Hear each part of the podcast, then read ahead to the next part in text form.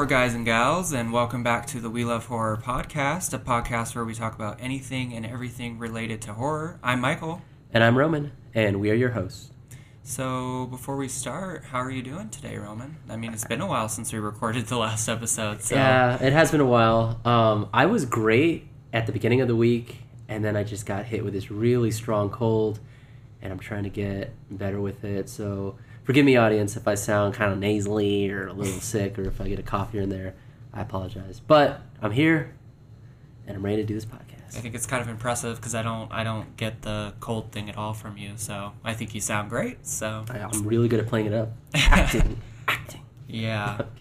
So before we get started, let's talk about uh, kind of. I want to just kind of express uh, my gra- our gratitude towards people that have been uh, showing their support to the podcast so far. I feel like we've kind of got pretty good amount of outpour I feel so. Yeah. from the first episode. I mean, right from the get go, I was, you know, I was I was trying to be realistic. Of course, I was trying to be like, okay, don't expect too much. Don't expect too many. You know, don't expect too much follower engagement at the start because it's just the first episode. But I mean, we've almost got close to 100 followers on Instagram, our Instagram page already. That's only been up for a few weeks now. Uh, got a couple of five star reviews on Apple Podcasts from what you told me, Roman. So Mhm. yeah. it's pretty cool. Um, just a lot of people giving us suggestions, giving us their support, and really appreciate it. It's So, cool. It's really humbling, actually. Yeah, because like you make a podcast and you want to make something that's engaging and fun for both us as hosts but also the listeners the audience but then when actually you see the fruits of your labor you see audience members engaging and just like listening that's crazy yeah. that's so Oh yeah, so it's awesome. yeah it's awesome thanks guys just a thank you Yes, that's what we want to say And keep keep the support coming. We really appreciate it. Um, leave us comments, suggestions, email us. Uh, leave us a five if you can. Leave us a five star review on Apple Podcasts. That would really help our podcast grow, um, expand to other people. Um, so if you guys could do that, that would be really awesome. Also, leave a comment for us.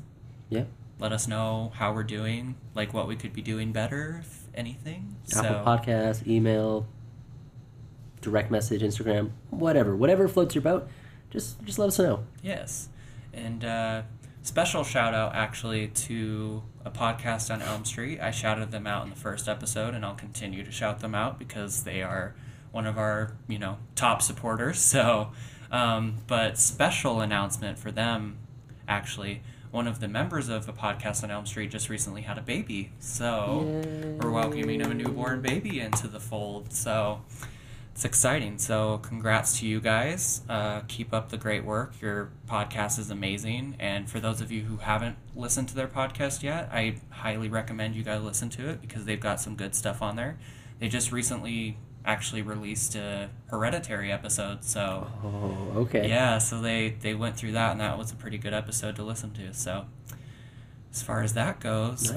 um, thank you again, guys, for all the support that you've given us so far. Uh, we really appreciate it. Like, I, I'm super over the moon about it. So, thanks guys anything you, any shout outs that you want to? Uh, not that I could think of at the moment. I'm sorry, guys. Um, my, I have a really hazy brain right now. We're both a little scatterbrained. I'm, I'm, I'm running on four hours of sleep, and Roman's running on Something. cough medicine and Dayquil. So Oh, forgive yeah. us again if we're a little uh, scatterbrained today. We're gonna pull it together. Yeah, As by much the end as of we episode, can. I'll, I'll, I'll have something. I'll have something. yeah. So if you don't have anything else, I guess get into it. Let's get straight into it then.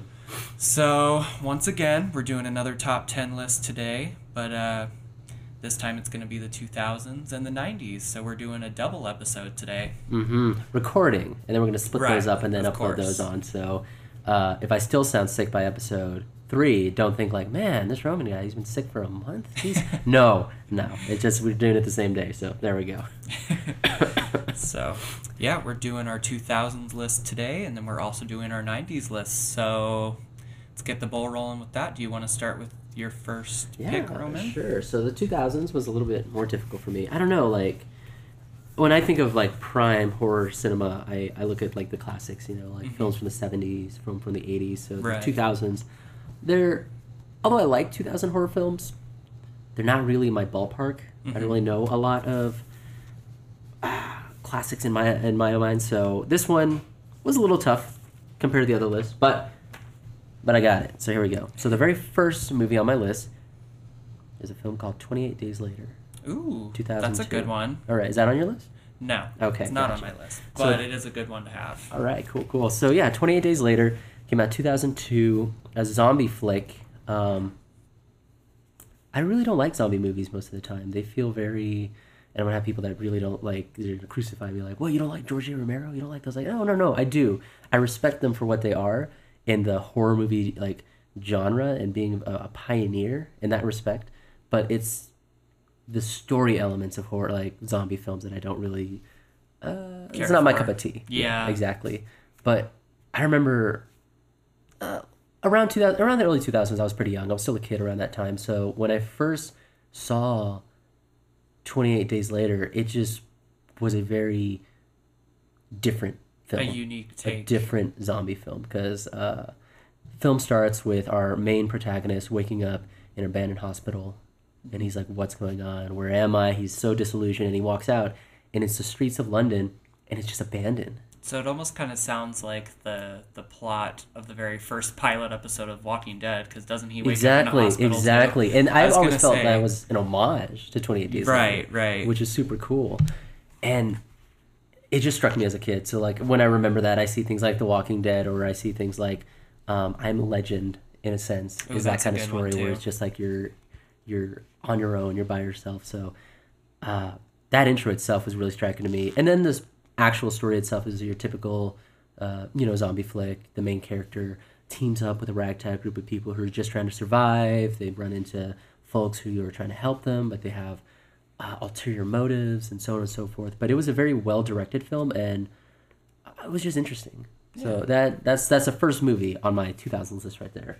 That's a good one. That's a very good one to have.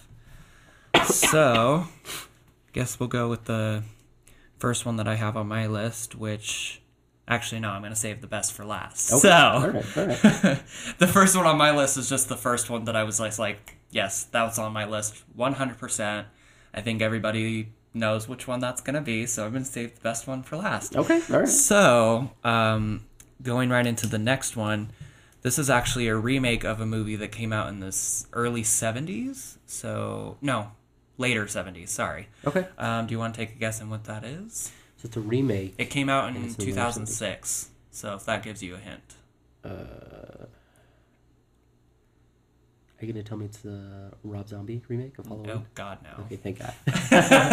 Not No. offending anyone who likes the Rob Zombie films, but I'm, I am not into shock horror at all. Well, and don't get me wrong, like that movie, there are parts of it that I like, um, and we'll, like I said, we'll we'll talk more about that when later on. But uh, yeah, but no, it's uh, The Hills Have Eyes. Oh, it's Came a out in remake, huh? 2006. It is, yeah. It's uh, Wes that. Craven directed the original one. Back- Really? I think it's back in '77 or '76, if I'm not Okay. mistaken.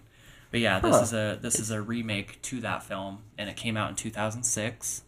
And uh, just basically for people that don't know what it's about, it's about a family that's traveling through uh, the desert in California. Uh, they get their car stuck in the middle of the desert, and it just happens to be um, where they used to do nuclear tests back in like the 60s. So there's a bunch of like deformed people that still live there, like cannibals Uh-huh. that basically hunt and kill people that get, you know, that go through there. So it's basically about a family that's trying to survive these cannibalistic um, people. So pretty Yeah. bloody, pretty pretty gory, pretty disturbing. Um, but it's a pretty good movie. I enjoy it. The acting's great. The directing's great.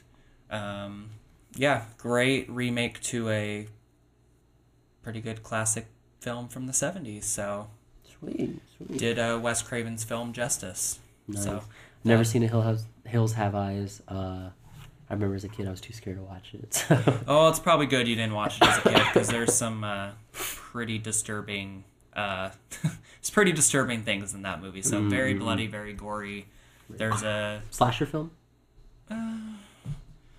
There's I, I don't know if I would categorize it as a slasher film per se. Um, just more of like I guess it's just a straight up horror film. Like some of the elements in it are pretty horrible to watch. I guess there's like a, I mean it's not a it's not the worst rape scene I've ever seen in a movie, but there is a uh, there is a rape scene in it, and it's uh, for In both the that are- original and the. the yeah, Okay. yeah, and for so for people that are triggered by like rape scene type stuff, this isn't a movie for you. Uh, nor is it Hmm. a movie for people who aren't into the gore stuff, because this movie is pretty gory. So Okay. All right. So not for the faint of heart. no, So if you're a horror definitely fan, not. you could check it out. If you're just a, a regular film viewer, mm, maybe consider, reconsider. Who who knows? I highly recommend it to diehard horror fans that haven't seen it. Um, I think it's a pretty good film. So Okay. that would be my number one. Is The Hills Have Eyes. So All right. Sweet. All right. On to the second one. Ah, this one might have some pushback with viewers because they might think, "Is this really horror?" Uh, Okay, I don't consider it horror. I consider it kind of like a thriller, uh, action drama. It's a very genre bending film, and it did this before other films kind of like took into this type of narrative. But I'll just say it: uh, 2000s battle royale. oh, that's on my list Have too. you seen it? I Okay, cool. love this movie. So we're both kind of like breaking rules with this. So Battle Royale is a Japanese uh, film uh, that's kind of like an original Hunger Games type of story. Oh, it's pretty much Hunger Games to a T. I'm pretty sure she took inspiration from this movie to write those books, if I'm mm-hmm. not mistaken. Maybe. I mean, But- that's just my opinion. I don't know if there's anywhere, if there's any article anywhere where it says that she, you know, took inspiration directly from those movies. But I mean, it's pretty obvious. Yeah, I mean, you have a you have ch- children, mm-hmm. people that are young, not adults quite yet, battling it out uh, within an island, and they have to relocate different times of day before. Uh, it's like this. They're- they have a collar, That'll, have a- that will yeah. kill them. They'll off them. Like if they're not following the rules of this, uh, then yeah, they're gone, and there has to be one left standing. Yep. Battle Royale. Uh, I don't remember why exactly they're sent there. I think it's like Well, they're. I think they're, they're. problematic children. yeah. So I think the way it is, I think they just randomly pick a certain school district, like a certain. Oh, like, yeah. Uh, but theirs just happens to be chosen because I think the teacher, or it's I think it's a disgruntled old older teacher Yeah. that they used to have that they treated like shit, and so now he's like Then he volunteers them, and he's like, he karma's wants a bitch, basically. Yeah. Yeah. So Ah, such such a fantastic film. You don't really see a lot of, um, besides horror films, but you don't really see a lot of uh,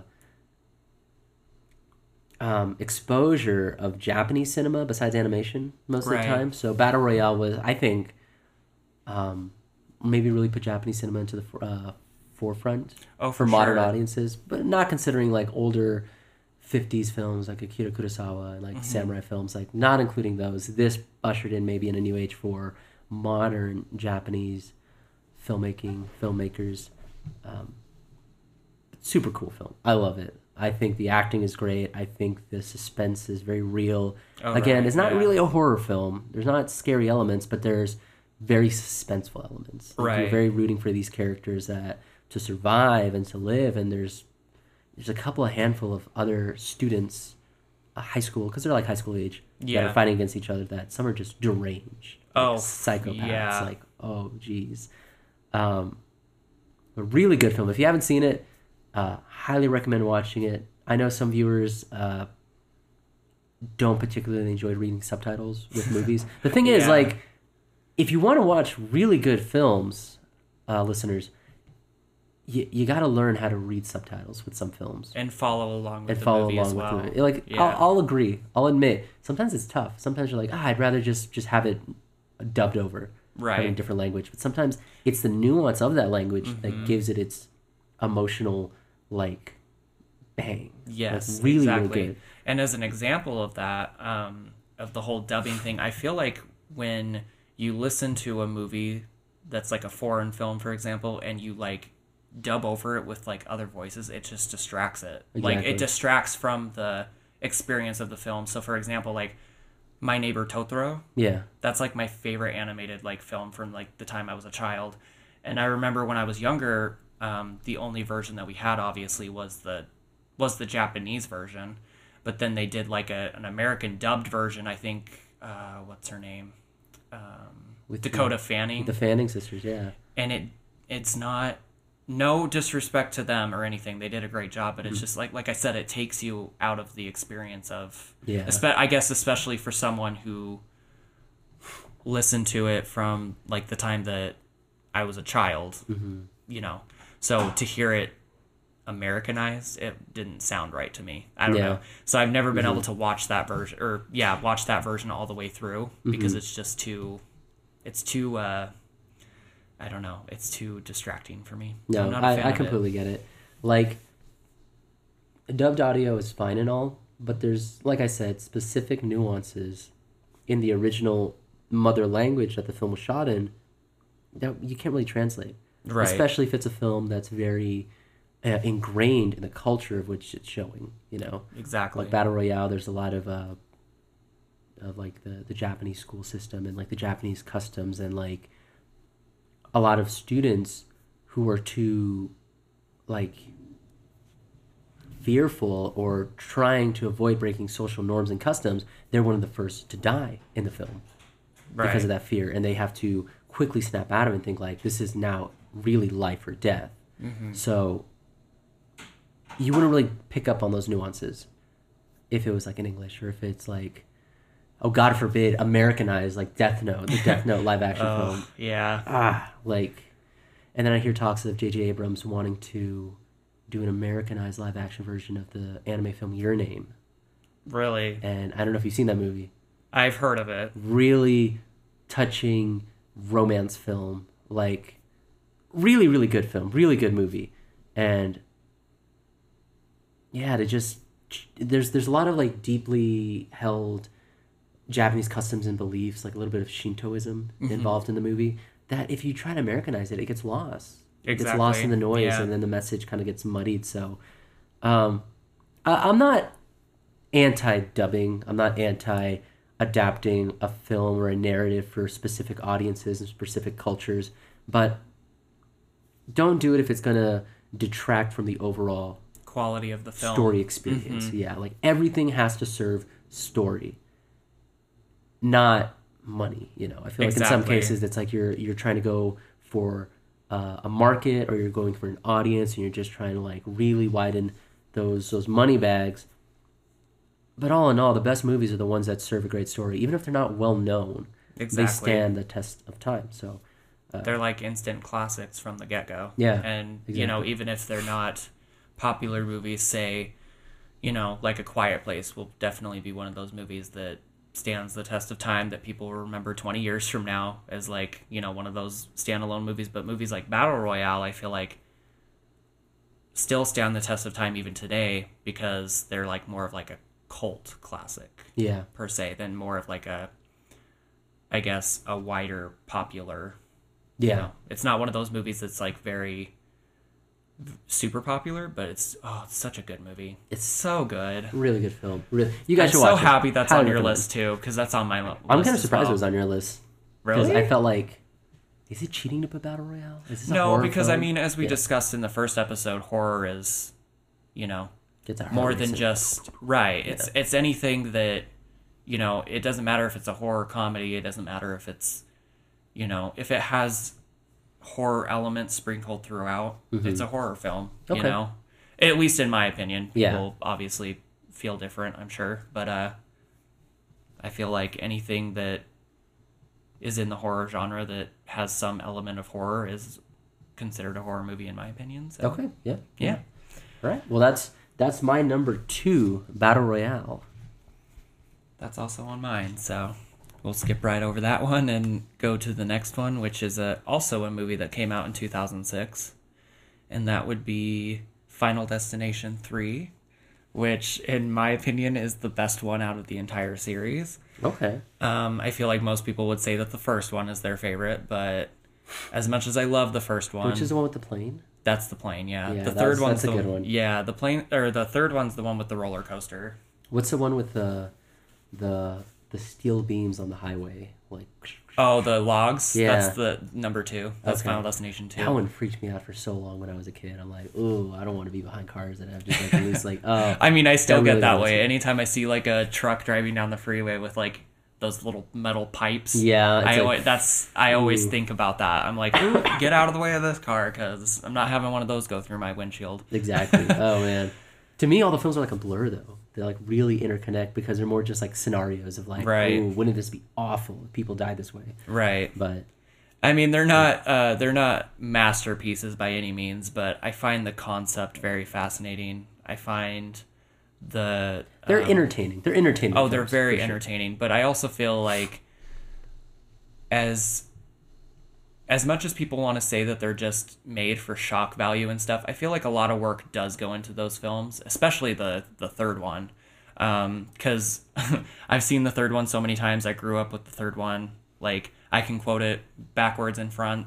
Um, I've watched the special features like a million times, and there's so many um, on the special features. They like talk about how they did like every single death, Oh, every nice. like Okay. it's just it's a lot of work went into it and the acting's pretty good i like the char- the, the reason why i like this love this one so much is that what this one did that i feel like the other ones did in a in a sense but not as well is develop their characters i feel like you actually care for about these characters like at, at least the main characters uh, the main few that are in it the whole time you really like are invested in them from the beginning to the end um, the third one, in my opinion, also has like some of the best deaths out of the whole series.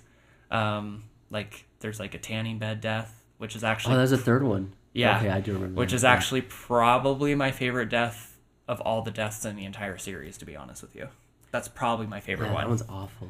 It is That awful, but um, yeah. So I don't know. I just I really love this movie. It it's very sentimental to me. Okay. Like it has a, a very big sentimental value to me. So um, also has Mary Elizabeth Winstead in it. So I've talked about her Ah, in, okay, in the yeah. first episode and how much I love her. So that's also another plus to loving Okay. the third one is because she's the main girl. So Okay, cool, cool. yeah.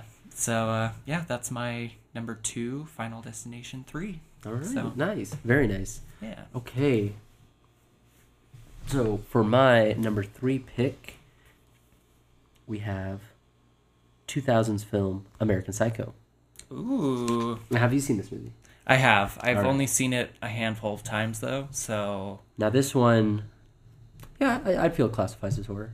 oh Horror. yeah, oh yeah. It's, It's, uh, more of a satirical type of horror movie Definitely, though. it's It, like- satirical and like a lot of moments in which it's it's funny fun. and you're feeling like should I be laughing at this? Yeah, you should be laughing. It's supposed to be dumb. It's supposed to be ridiculous. Like the whole scene with their their business cards, like oh take my ivory number three embossed Yeah. seven business card, and it's like oh this is this is garbage. Look at my signature card with its linen. Like it's so ridiculous. and then you've got the legendary scene where he's dancing with the axe and he's got the the, axe fucking and he's plastic. listening to "Hip to Be Square" by Yeah. Huey Lewis and the News. Yep. and it's it's a crazy film, but it's also very like it's not your typical like oh this is graphically horror and gory, but it's more of like the psychology of someone who becomes so unhinged because of their place in society of what they think they should be that they just snap Mm-hmm. and not Yeah. like oh i'm snapping because i'm a, a, a blue collar worker and i need to support my family i need to do this and do that. And just the weight of all that burden makes you snap but in completely in the opposite direction. You have a person who is supposed to be uh, a broker you know and is supposed to look great and they're supposed to be financially healthy and they're supposed to um, have the best business cards the best suits. They're supposed to be very flu- affluent essentially. Yeah. and a person who just that's where the satire comes in thinks this is ridiculous this is so dumb. And in doing so instead of just saying just uh, attacking the establishment and saying like oh this is really really silly why are we doing this he just snaps and finds outlet through through murdering yep. and through killing and be, through becoming a serial killer uh, hence the title american psycho however our narrator our main character is a very unreliable narrator too because by the end of the film we start to question whether what is occurring is reality Right. or whether it's being fabricated in his mind and that also make, leads us to think like past events. Did that really happen? Did it not? Was it all in his head? Was it all in his head? Yeah, So it's an interesting. very great film, very cerebral. Um, one of I like Christian Bale was on the map as a actor before then. Like, Mm-hmm. believe it or not, Christian Bale's been acting since he was like ten. God, yeah, he's been in And, the uh, he's been in the movie industry for a long time. Yeah, he was a kid for the movie um, uh, Empire of the Sun. That was a Spielberg. See, I didn't know that. That was a I good movie. I didn't know. I completely, yeah, did not know that he was in that movie And then he was just now. in Newsies. Most people know him from Newsies. Mhm. Um, but this was, I feel, his breakthrough, um, like not adult role, but like he's no longer a child actor. Right. Like rebranding as I'm not a child actor. I'm not cutesy. Like I am now have matured into roles such as this, and this, I feel, this film really gave him his uh, his credibility Right. to really open up his variety of roles he could take going forward, and well deserved. because there's like there's I feel like there's always like that one role which is almost kind of like a rite of passage for certain actors and actresses that really like either makes or breaks their career. Oh yeah, definitely. And I think you're definitely right about this movie like making his career Mm-hmm. going forward. Um, so yeah, I agree with you on that. Cool, cool. Was that on your list? No, No. Okay. All right. nope, it was not. Hey, no worries, no worries. but it is a great it's a great film. So, Mm-hmm. um, anything else you want to say about it? Uh, just as always, just check it out. Check it out, guys, if you haven't seen it. Good film. It is a good film. Um, so the next one on my list, which is what number seven now, we've done three so far. Yeah. This yeah. was your third one. That was my third. So my third one is going to be it's a movie from 2007. It's a vampire movie, which in my opinion is the best vampire movie that has ever been made. Disagree with me if you want, but Is it Van Helsing? no. Okay. Uh, it's 30 Days of Night.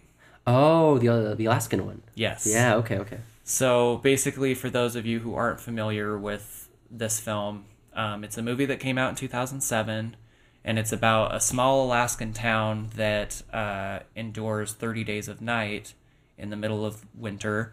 But on top of that, a bunch of bloodthirsty vampires basically prey upon the town. So not only do they have the weather working against them, they don't have sunlight for 30 days, but now they've got a, bit, a big group of vampires going after them. So, um, yeah, I love this movie. The acting in this movie is great from everybody. Like even the supporting characters, like all the acting is great. Um, the vampires are scary as hell. Like the first time, I remember the first time I watched this movie, I actually rented it or borrowed it from a friend who had it. Um, and it just happened to be during the winter, so it was snowing outside. It was cold, so I think uh, watching it during that time really helped me get into the mindset of the movie because basically the whole movie like you they do a really great job at um, establishing the setting of the place as well like with the tone and the music and the the way they um, light the film it's just very creepy i don't know it's just very cold it's a very cold film like when you watch it you just feel cold like i don't know how else to explain No. Yeah. Yeah. um I there's feel the also thing does a really good job Oh, with that. very, yeah. Um, and there's also a very like with certain shots. There's a very Kubrick esque. Okay. I haven't seen the movie, but that's cool. I'll have to show you. We'll have Okay. to. We're g- definitely gonna do a review on it in the future. But uh, there's a couple of shots in particular that I feel like are very Kubrick esque. Esque. Like there's a shot of um, one of the characters standing in like a jail cell, and it's very like, um, what's the word? It's a very um,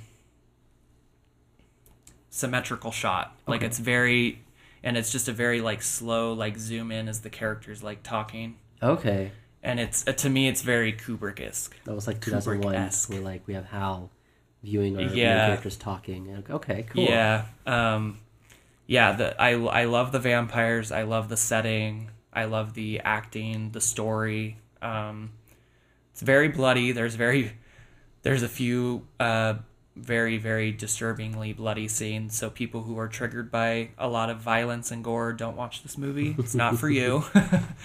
but if you if you can handle blood and gore, I suggest you watch this movie. It's a very good film. Um, I like the. I, I just really like the way they made the vampires look. Um, they just look really fucking terrifying. They're really scary to me. I don't know. Um, they almost made them almost kind of look like sharks in a way because they've got completely black eyes. They don't have any like sort of color except just black, and then their teeth are very sharp, just very like shark teeth in Okay. a way. And uh, yeah, I just I love this movie.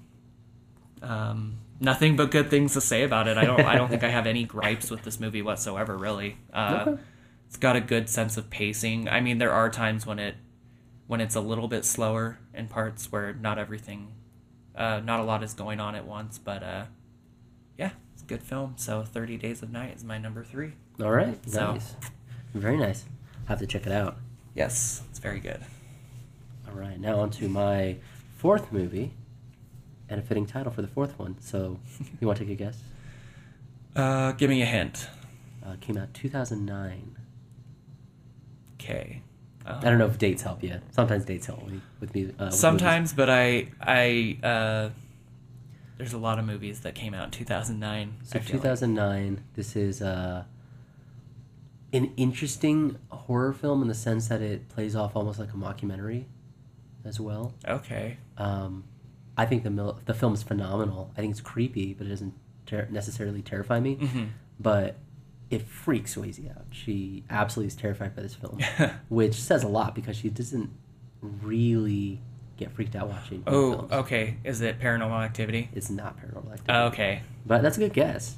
Because that one did come out in 2009. Mm. So Oh, like- 2009 was a good year then. It was, yeah. So this one is The Fourth Kind.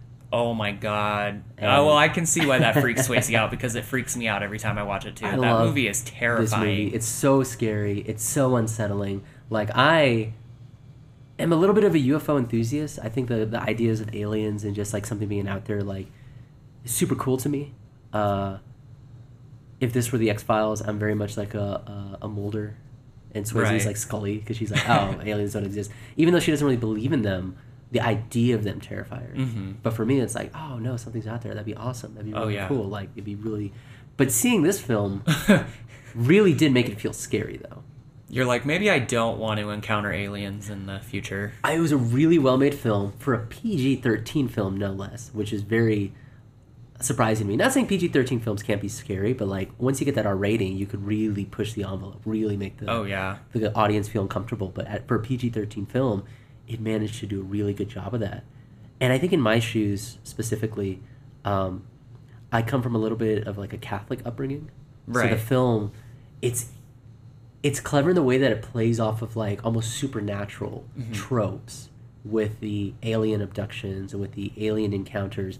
And I think that also plays not on those who are authentically terrified of aliens, but also those who are scared of the unknown and scared Right. of like the supernatural entities of ghosts and spirits. And that's what tripped me out. That's what kind of freaked me out of the of the movie itself. And it kind of plays off of like a Blair Witch, like is this Aesthetic. real? You know, Yeah. like the whole time, like the the making of the film, the promotion, the promoting of the film, uh, the cast and crew, really make it seem like these were true events that are being reenacted for the camera. It's not true. So it's Sorry- not sorry, based. yeah, it's not based it's on not based anything on in any anything reality. real. Okay, because I mean, at first I thought maybe it was based off of something that actually happened to people in this town. But they did such a good job, right? Oh, Just like the right. Blair Witch Project. So I'm sorry to burst listeners' bubbles if you guys saw like, oh, Fourth Kind, that's based on real. Like it's not actually.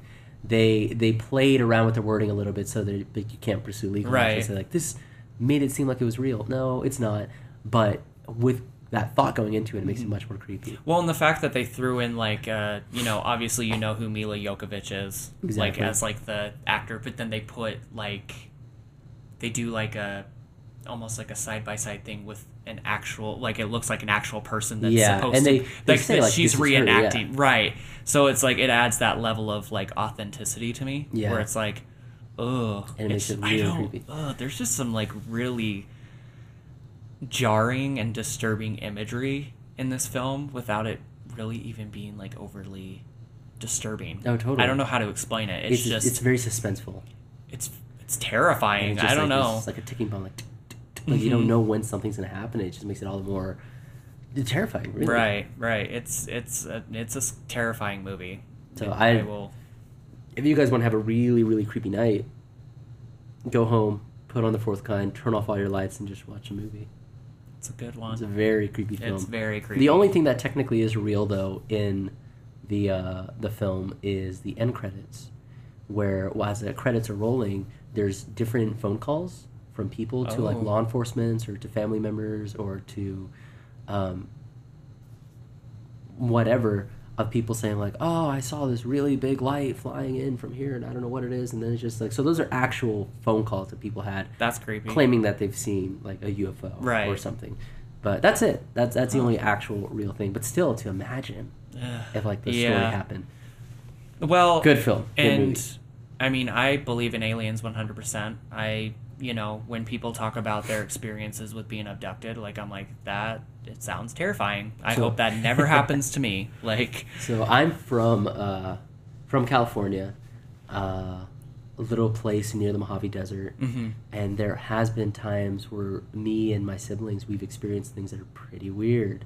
right. I don't want to I don't want to straight up call them UFO experiences, but they're un they're not easily explainable. Yeah. Like um, one time, me, my brother in the back seat, and we're younger. We're like maybe twelve years old, and my father and my uncle are in the front seat, and we're driving down the highway, and we see my brother points it out to me like, "Look, what's that? What looks like this red orb thing, kind of flying really low Hmm. out in the distance, kind of matching our speed." Uh huh. driving the highway, and from what it looks like, it's far away enough to be behind the houses that it was going under, but close enough to be in front of the mountains. It was at. Weird. And it was matching our speed. And as we stop, we, we go off the freeway and we stop at an intersection. It kind of stops with us, Whoa. and it kind of gets closer for a bit, and then it just turns off like a flashlight. Just That's weird. no sounds, no nothing. As this whole thing's happening, I'm like trying to deduce like, is this a is this a glare off of a Mhm. window? Is it a light? Bring down the window, poke my head out the window, looking at it, and no, nothing. And it's this just soft like red light. Like if you were to put like a quarter up into the sky, Right. that's like about the the, the size of how big it was, yeah. and super weird. And then a second time that something weird happened, and this was like my whole family was involved. Uh, at this point, I'm college age. I'm visiting uh, my folks back at home, sleeping in like the guest bedroom that they have for us, uh, and I hear what sounds like this buzzing sound, like a motor, kind of like, and it goes away. Yeah. 10 minutes or so later, and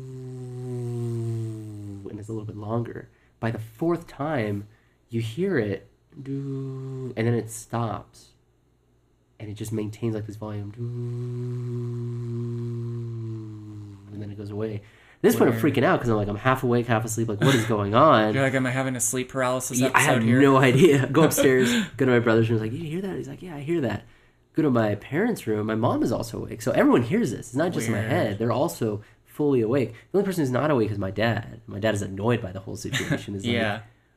guys, it's just it's just uh, Air Force nearby. They're just doing testing. It's just just go back to bed. He wasn't having any of it. Mm-hmm. At that point, the sounds had stopped, but it was weird. It was concerning. And as Mm-hmm. soon as the sound stopped, all the dogs in the neighborhood, it seemed like, started barking like crazy. Weird.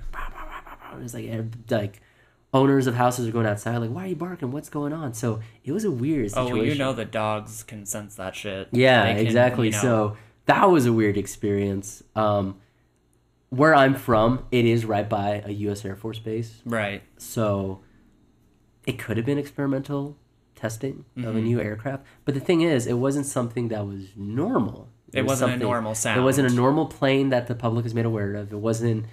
Um, it could have been experimental Air Force testing, but it was unidentified still. So you could call it a UFO. Yeah. So that's my argument with that. uh, and yeah, the, a bit of a tangent, but I thought like we're talking about the fourth kind. It'd be cool Might as well. about. Right, exactly. And it's always fun to throw in like your uh, paranormal UFO type of experiences. Mm-hmm. I have a lot of paranormal experiences that I would like to share at some point on the sh- show. Yeah. Um, when we get into it, because yeah, since it's like not just a we haven't advertised it as just a horror movie podcast. It's Uh-huh. just a horror podcast in general. And I feel like that kind of stuff falls into the category of like horror because it's something that is unknown and something Uh-huh. that scares us and Mm-hmm. So yeah i'd like to eventually do some episodes where we do like story time episodes where we where we talk about our experiences Yeah, that'd be pretty cool. i have a lot i could do probably two or three episodes chocked full of just paranormal experiences that I've had in my lifetime. So, but uh, yeah, Yeah, we'll good- save that for other times. yes, but it's a the fourth kind. That's that's my number four movie. good movie to have. So, ooh, I'm excited to talk about this movie. So, this is a uh, movie from 2007. So, so far we've kept a consistent pattern. I've had two from 06 and two from 07 now. Um, but um, this is a lesser known movie. I know that it uh, got circulated through the the film festival circuit, um, but it never got like a super wide theatrical release. I don't even think it got a, re- theatrical release. Period. Um, but this is a super super underrated horror film, and for people that haven't seen it, I highly recommend it. It's a documentary style horror film. Do you want to take a guess on what that is? Two thousand six, 2007. seven, documentary horror. And I don't blame you if you haven't heard of it because it's a very. I'm surprised I even know about it. I don't even remember the first time I ever watched it, to be honest with you. I don't know. That's how obscure sure. it was to me at the time. Um, that would be the Poughkeepsie tapes. Yeah, I don't know. You've never heard I've of never it? heard of it. Okay, so uh, for people that haven't heard of it, it's basically a documentary which is almost kind of like the fourth kind. It's made out to be like this real thing that actually happened. So basically, it's about this serial killer that was going around killing people, but he has tapes of every single victim that he's ever like murdered. So throughout the court, it's almost like a documentary, like that you'd watch on the Discovery Channel, but um, they go through like throughout the course of the film they show you like different tapes that like were recorded by him Okay. and it's it's a super fucking disturbing movie in my opinion because it um the fact that it's it's filmed on a VHS camcorder so like So you know like like the Blair old, Witch it has like a Blair Witch quality but like the way they I don't know if they edited it in post I'm sure they probably did some editing in post um but they do like you know the way the VHS tapes like wave like the way the the camera or the the film like waves and you got like those weird like in and out type Uh-huh. of static type of like looks that's Yeah. basically what the movie is pretty much the entire time and that almost adds to the feel of like the disturbing nature of it because it makes it feel more real and i mean there are some disturbing fucking things that happen in this film like um there's one character in specifically that he like kidnaps and basically keeps as a slave type of thing and there's some. Like there isn't like any like rape scenes per se in this like at all. I mean he makes comments about like rape and stuff um but no rape scenes in the film at all. So that's a plus because Okay. I, d- I don't like rapey stuff that's like one thing that i'm not a huge fan of Yeah, not um, i can handle the gore i can handle the the horror the fright type of stuff when it comes to rape stuff i'm not a big fan never have been never will be I can't watch, yeah. stomach it. Yeah. Um but yeah, this movie is like super fucking disturbing and uh I gar- I highly recommend it to people that haven't heard of it or are interested in like movies of this type. Um it's a very good film, very well acted, uh very well directed. Yeah, super disturbing. I love it. All right. and uh the, yeah, that's my number 4, the Poughkeepsie tapes. So Poughkeepsie. Poughkeepsie. All right. It's supposed to be a town in New York, I think. Poughkeepsie. Yeah. My brain is. So it's based on a real town, and so I, I think it's cool that they they market it to be a real thing. Okay. Yeah, and it was a very low budget film. Um, it's actually cool because I watched a behind the scenes thing about it, and there's a scene where there's like a SWAT team that raids the killer's house, but he's already gone, but his tapes are left behind, and that's obviously how they find him in the first place. But it's really cool because they were talking about how when they filmed this SWAT team, when you imagine a SWAT team, you imagine like a huge fucking group of people, like Yeah. 20 or 30 different people raiding this house. They only had they only had I think five or six people posing as extras as the SWAT team. So they had to be creative with the way they filmed it. So they would they would film it in a way where they would follow two people in that were SWAT to make it look like they were, you know, and then they would have a couple of other people come from the back to make it look like they were A huge team. like a huge, team. operate- And then they would like seamlessly like edit it to make it seem like there were more people coming in, continuing to file in, but it was like the same six people. So it's like really cool the way they like messed with uh like the editing Yeah. type of thing with like on a low budget. And for like a low budget film, it's like I said, very very disturbing, very scary like I mean, I'm paranoid enough with shit like that. Like I listen to so many true crime podcasts. I I you know, I'm very into the true crime thing. And so I'm already paranoid enough. I make sure my door is locked at all times. Doesn't matter if I'm home during the day, like my door is locked. I don't care. this movie definitely solidified the fact why I keep my doors locked because this movie is like terrifying in the sense that mm-hmm. This could happen to anybody, really, you know. It's it's very realistic in the sense that they play on that. They play on the realism of it and the disturbing nature of like what goes on in these killers' heads, like that makes them so demented. Mm-hmm. So yeah, and that's why that this movie is on my list. So the Poughkeepsie tapes. The Poughkeepsie tapes. Yes. All right. Awesome. Hey, you said it this time. I You got through I it. I tried really hard. All right. So my next one, number five, is actually also a remake.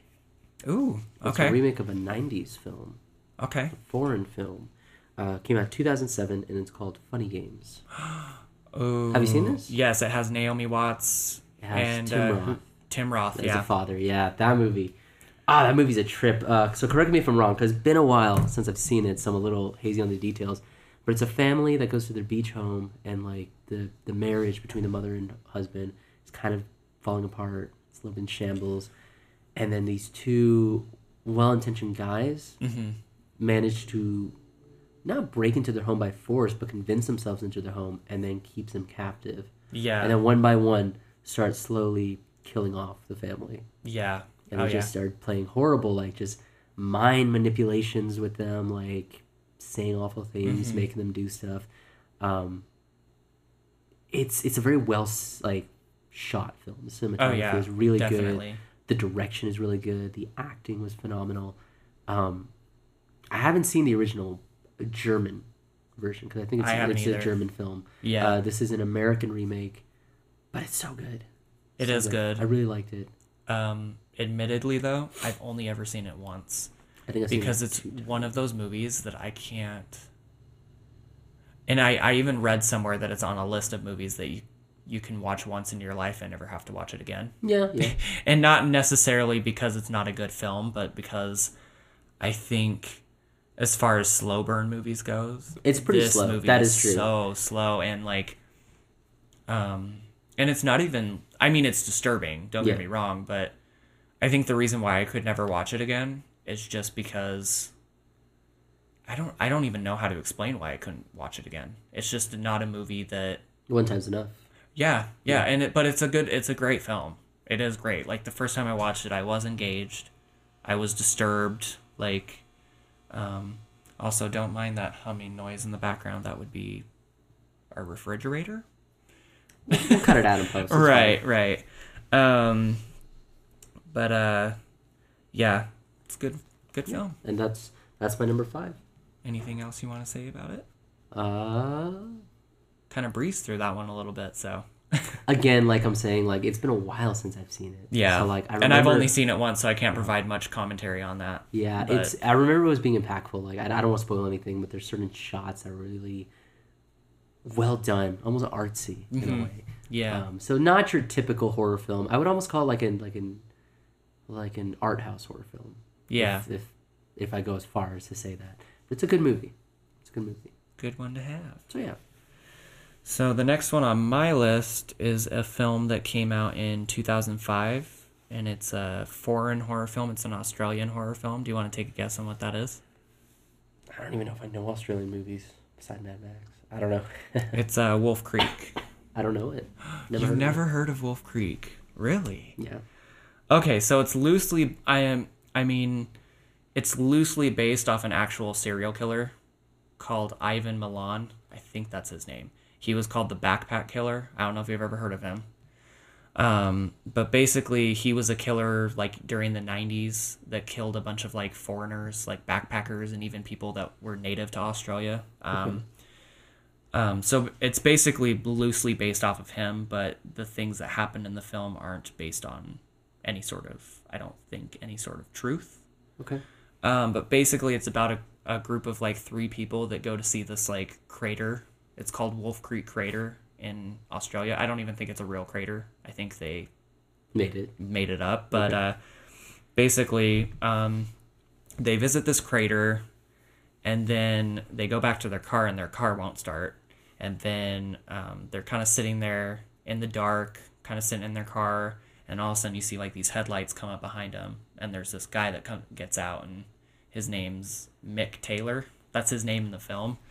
Um, This kind of sounds familiar. and he basically takes them back to his camp telling them that he'll fix their car. He basically tows their car back to like this camp in the middle of nowhere. And basically one by one he like well yeah he starts killing them off kind of thing. But uh, the thing that i find interesting is i don't i don't want to spoil anything really. Um, but they kind of do like a a surprise twist to where you think that um, a certain person is gonna be like the main person the whole movie. Not the case. Sounds like a psycho situation. Right, right. Okay. Like it's almost kind of like a red herring where you think that like this person's gonna like hold the movie through from like beginning to end, and yeah, no, that doesn't happen. Um, that's as far as I'll go. I won't say anything more for, other than that. But um, pretty disturbing film. There's some disturbing imagery. The ki- uh, the killer that's play or the guy that plays the killer. I can't remember his name at the moment, but uh, fantastic in this film. The acting's amazing. Um, it's it's shot on more of like a low budget.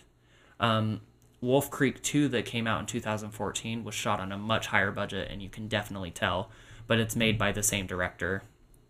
Um, but yeah, this uh, it's one of those classic horror movies that I feel like a lot of people consider a classic. Uh, very disturbing, very fun movie. I love it.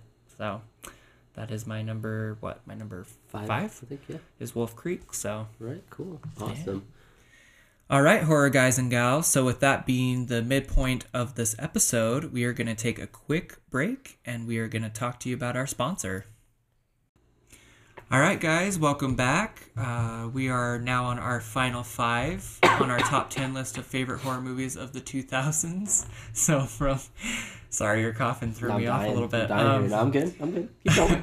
so, if uh, Roman, if you want to start us off with your number six. All right. So, my number six. It came out in 2004. You want to take a guess? Take a gander. Okay. Um, It started. is it a horror comedy? Not a horror comedy, but it started an entire franchise. Oh, okay. I know this one. It's Saw. Yeah, that's Saw. yeah, Woo! that's it. That's it, guys. It's Saw. So yeah. yeah, the sixth film of mine is Saw. Um, surprisingly, though, I don't really like Saw films. Like, they, I feel they're a little gratuitous with their violence. I feel. Well, the certainly after the first one, they definitely got more. But the first one's still good. Right. It's the least violence out of all of them, and it's very psychological and directed by James Wan, horror which is like- master. my favorite like modern horror Right, filmmaker. We're talking yeah. about the guy did Conjuring, Insidious, all those really good Oh. Dead Silence is a good one. That's the one I still have to see. Yeah, That's another a one where like I was too. a kid, I was too scared to watch. Uh, but yeah. If it's James Wan, yeah, I gotta check that out. But yeah, so Saw, Saw's on my list right there. Is did that make it on your top ten? No. Really? I'm actually surprised. I Okay. know. Um, I actually, I actually prefer the the second and third ones to the first one. Okay. I get that. I understand that the first one's what started it all. Yeah. So I do give it all credit, like where it rightfully deserves credit. But as far as like enjoyability, I do prefer the second and third one. Okay. And then after that, the rest of them are just kind of you know, Yeah. I don't know how far they did. Did they get a five? no. There's eight now because Why? Saw three Oh, Saw three D was the seventh one, and that came out back in I I want to say 2011, maybe 2012, Okay. around that time. And then Jigsaw came out a couple years ago, Oh yeah, I forgot about that. which we didn't need it, but whatever. I mean, really whatever it. reasons they can find to make more money, I guess. But uh, yeah. But yeah, no. Tell tell me. Let us know why you like Saw so much. Why is that on your list? Uh, so this is kind of the same situation with uh, funny games. It's been such a while since I've seen it, Yeah. but I just remember the concept of it being very.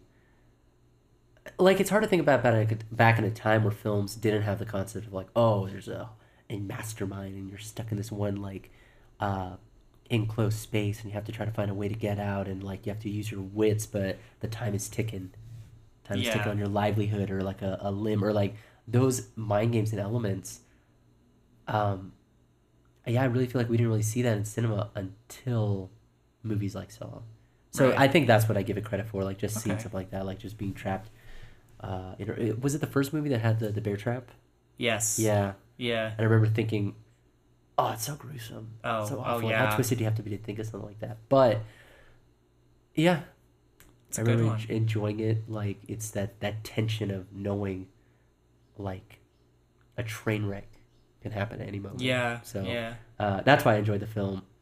Uh, I enjoy like the um there's some parts of it that give me like major uh seven vibes. Yeah. I don't know if it's because of like the I love Seven. the atmosphere. Mhm. Like, you know, like when they go down in the basement it's all foggy and Yeah. the color palettes, like Mhm. the greenish like hue, uh definitely gives like seven vibes in that aspect. Um also I like the fact that um when James Wan and Leigh Whannell came up with the concept, I think they were fresh out of film school, I believe, if I'm not mistaken.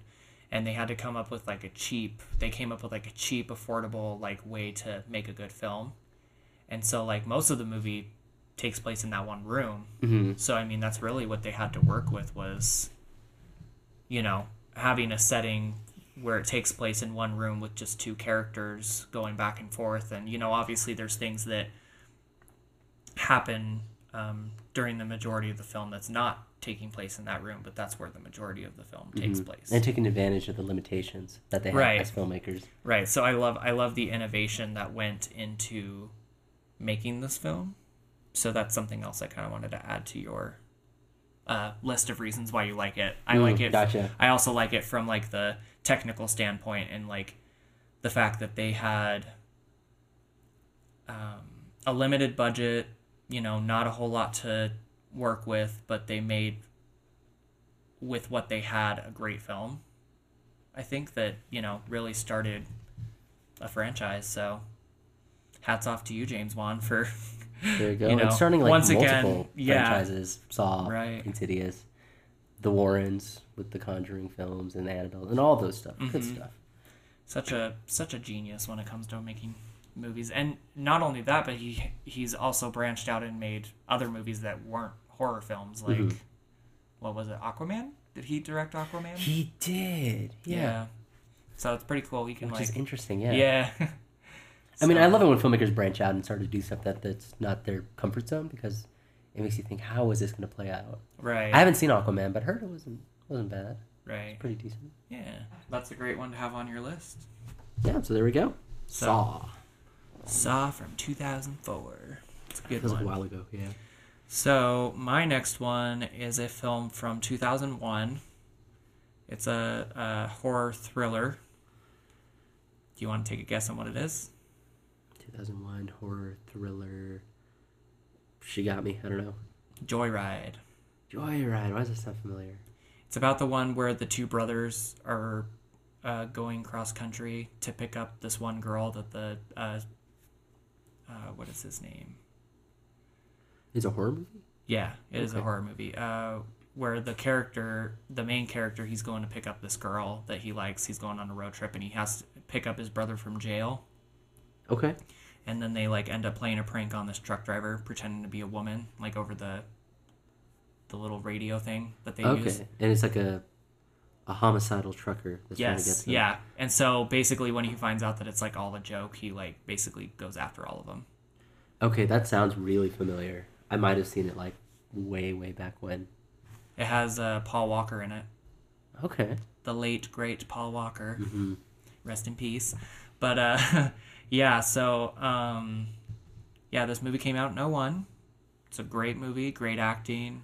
I love the story. This it's like a, the simplicity of the story is what I love, um, and how they took such a simple plot and made it into like this like never-ending tension building like horror film. Like I just love it. I love I love everything about it. I love the cinematography. I love even the character of the truck itself. Like even the truck itself is a character in this film. Like that the way they the way they shoot this film. There's like a specifically a cool fucking shot that I love so much from this film where they're all by a cornfield and they've got it lit to you know like you can see uh, they've got the horizon lit and then all of a sudden like from far away you just see like the headlights of the light of the truck come on and like start chasing them and then there it's like there's like this cool like sequence where the truck is chasing them through the cornfield so cool. Such a good movie.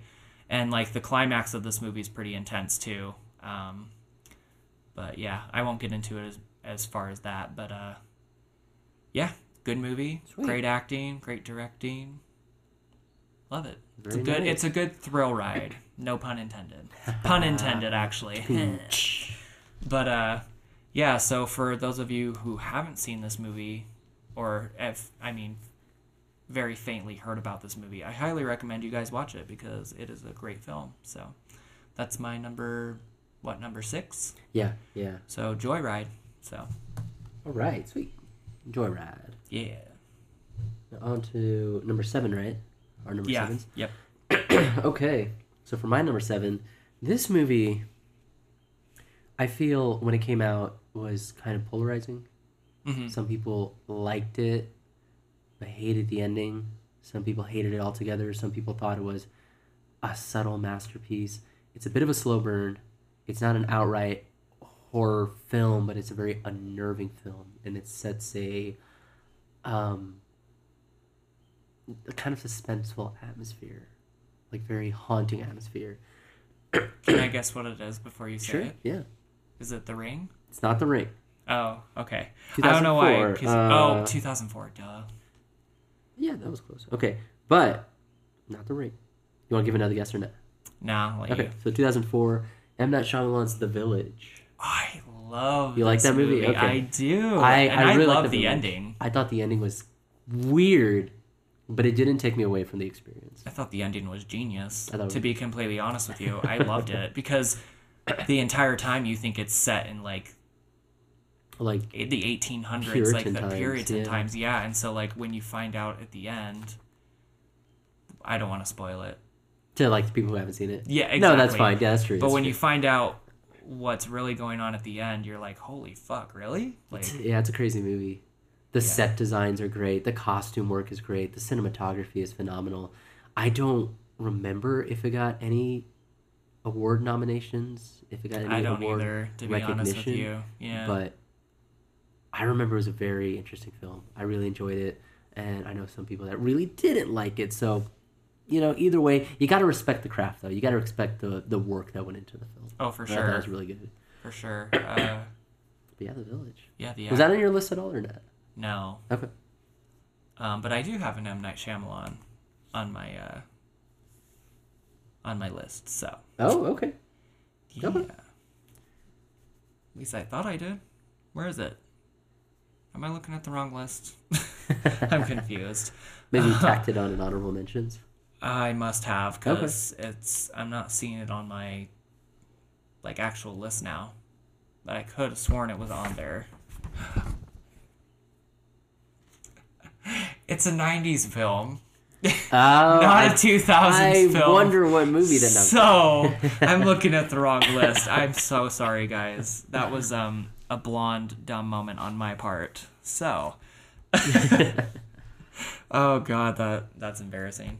Anyway, I'm like sitting here like, why isn't it? I know I wrote this on my list. Why is it not here?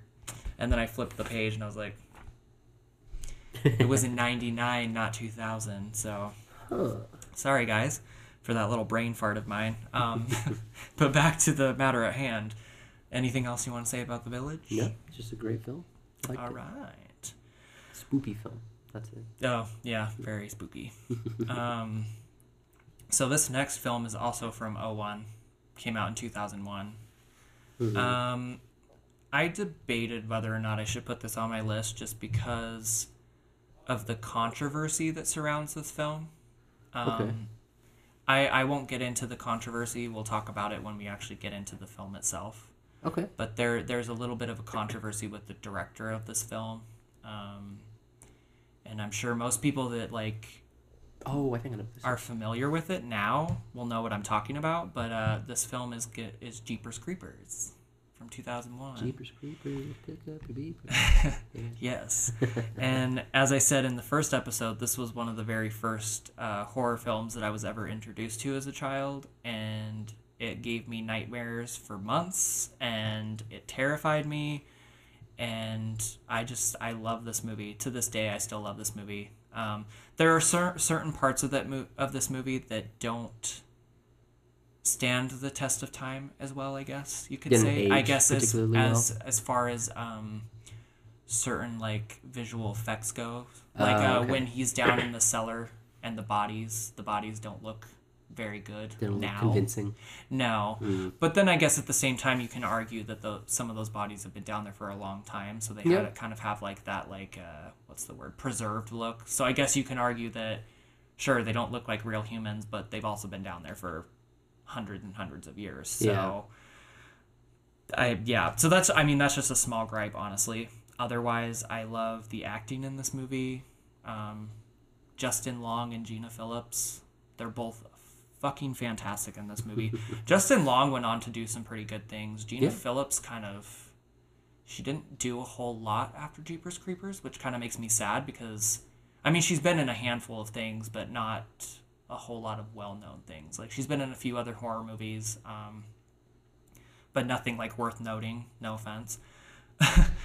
but it kind of makes me sad because she she's great in this movie. They're both great in this movie, and that's one thing that I love so much about this movie. Aside from like all of like the the horror elements of it, the brother and sister relationship.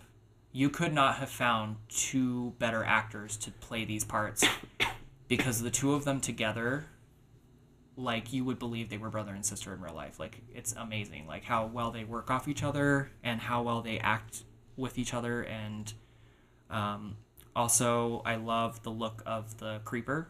I mm-hmm. love. He's probably me, probably my favorite creature. Like I guess you could say it's a creature feature type of movie Yeah. he's probably my favorite like aside from alien the way the alien looks in alien he's probably my favorite creature like the look of him Okay. like especially like at the end when you know his like face opens up and you've got that yeah you got that whole like creepy looking i don't know sci-fi Kinda, yeah. esque um spoiler alert sorry guys I mean, it's almost a 20 year old movie now. Yeah. That's true. So if you haven't seen this movie, it's almost 20 years old. So sorry, but not sorry that I spoiled that for you.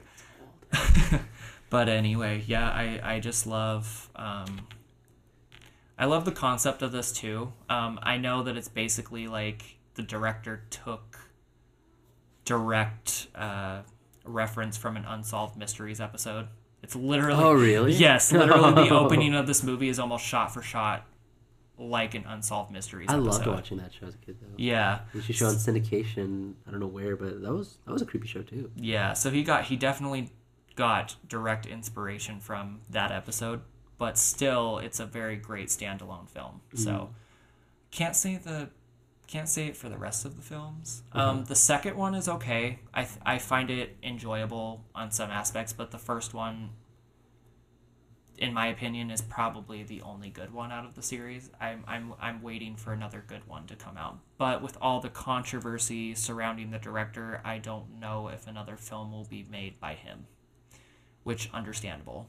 So, but it, it like I said, it was it was hard for me to. Um, decide whether I wanted to put this on my list or not, just because it is a controversial controversial film, you know. Um, but at the end of the day, I feel like you can separate a film from the director. Like you can love a really good film, but not have to necessarily like the director. You can appreciate the director for what he provided to the film. You don't necessarily have to like the director. So I had to separate myself from that. I had to, you know, kind of be like, yes, the movie's great. I love this movie. Don't like the director, but I can still have it on my list. Yeah. So, judge me if you want to, but yeah, No, I could see Jeepers Creepers is my number seven. So, Jeepers Creepers. Great movie. There you go. Man, it's so weird that it's Almost, almost, 20 years old. I Yeah, know. that's it's insane. bizarre to think about. Yeah. But all right then. So my next film, number what eight now? Yeah. Right. Yeah. Came out two thousand seven. What do you guess?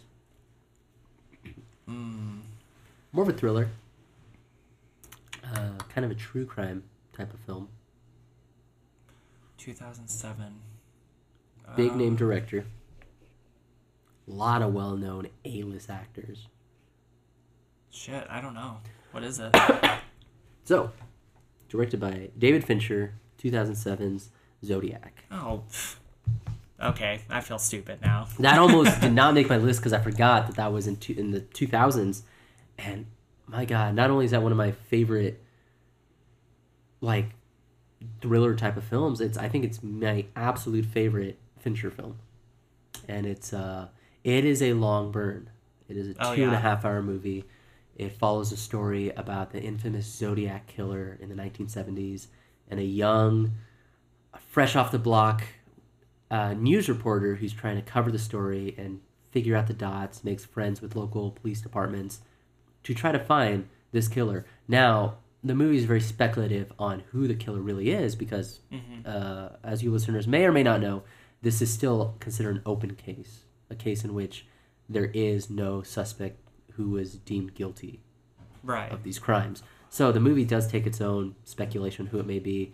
Um, I feel like if you follow the case at all, it's it's kind of on the nose. I think there's Oh, yeah. it, it makes sense who they choose, but it's such a well done movie, such a well directed film. There's, uh, have you seen Zodiac? I have. Okay, yeah. so all of the the blood, the killing that's Mm-hmm. shown on the film, is all digital effects, and none of it's practical. Wow. And it's very convincing. See, I didn't know that. So David Fincher, he's he's a filmmaker director that likes using CGI, but so minimally, Mhm. and because he uses it minimally, it's very realistic. Oh, So yeah, very cool. Um, I did not know that. really good movie. Uh, A-list actors I was mentioning. We have Jake Gyllenhaal. We have Mark Ruffalo. We have Robert Downey Jr. We have Chloe. I'm gonna butcher her last name. Severingy. Ser- Servi- something. You you know I what I'm talking about, right? talking- Yeah, yeah, she's yeah. blonde and she's a uh, at the time youngest actress. She's now probably middle age at this point. Yeah, But yeah, yeah. like a lot of really heavy hitting actors, a lot of really heavy hitting performances. Um, I would say if you love horror, specifically if you love true crimes, this is a really good Oh, yeah. true crime film, and got horribly snubbed in the Oscars, really just because of the timing of when the movie was released. It released January of 2007. Which Um, normally January movies, like if you're in the horror genre, Uh-huh. are deemed like already like deemed horrible movies. Yeah. So if like there's well, a movie- January is just like a it's a dry spell month for any Right. films. Like you don't want to release a film in January unless it's like a, a quick and easy buck. Mm-hmm. But especially true if you want to get a film in the award circuits. Like December's a cutoff. January Right. by January, if you release a film, like let's okay, so uh, Zodiac release January of two thousand seven. That means it'd be eligible for the Academy Awards of two thousand eight. The next year, people won't remember all the way back Yeah, to January. yeah. Like to trying to get like your the focus of your film and the the um, just to the public, kind of just like the buzz about it. January's way too early, and people remember it. The the one movie that managed to do it, despite all odds, would be The Matrix.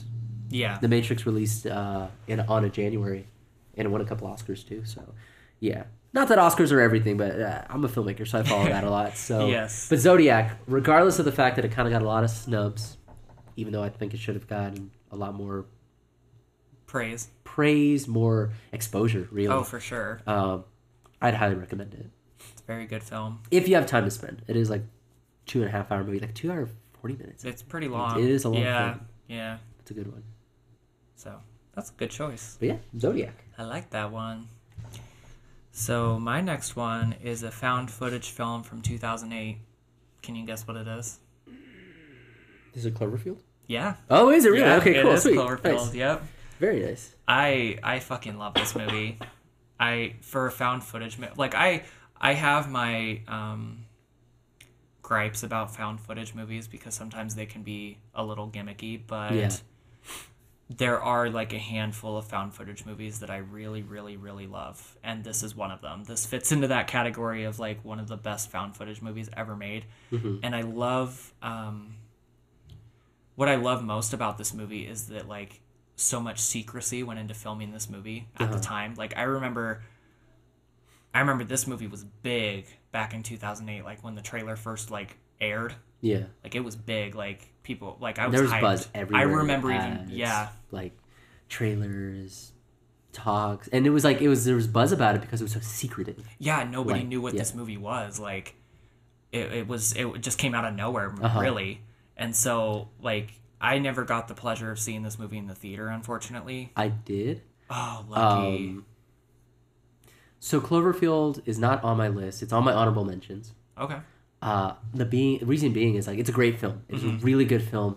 The whole premise of it is so cool, and I really like like kaiju monster films. So we're Yeah. talking about like Japanese like oh big monsters, so like, Like Godzilla, Godzilla. Mothra. So Cloverfield definitely feels like a love letter to those kind of movies too. Oh, definitely. And I really like that.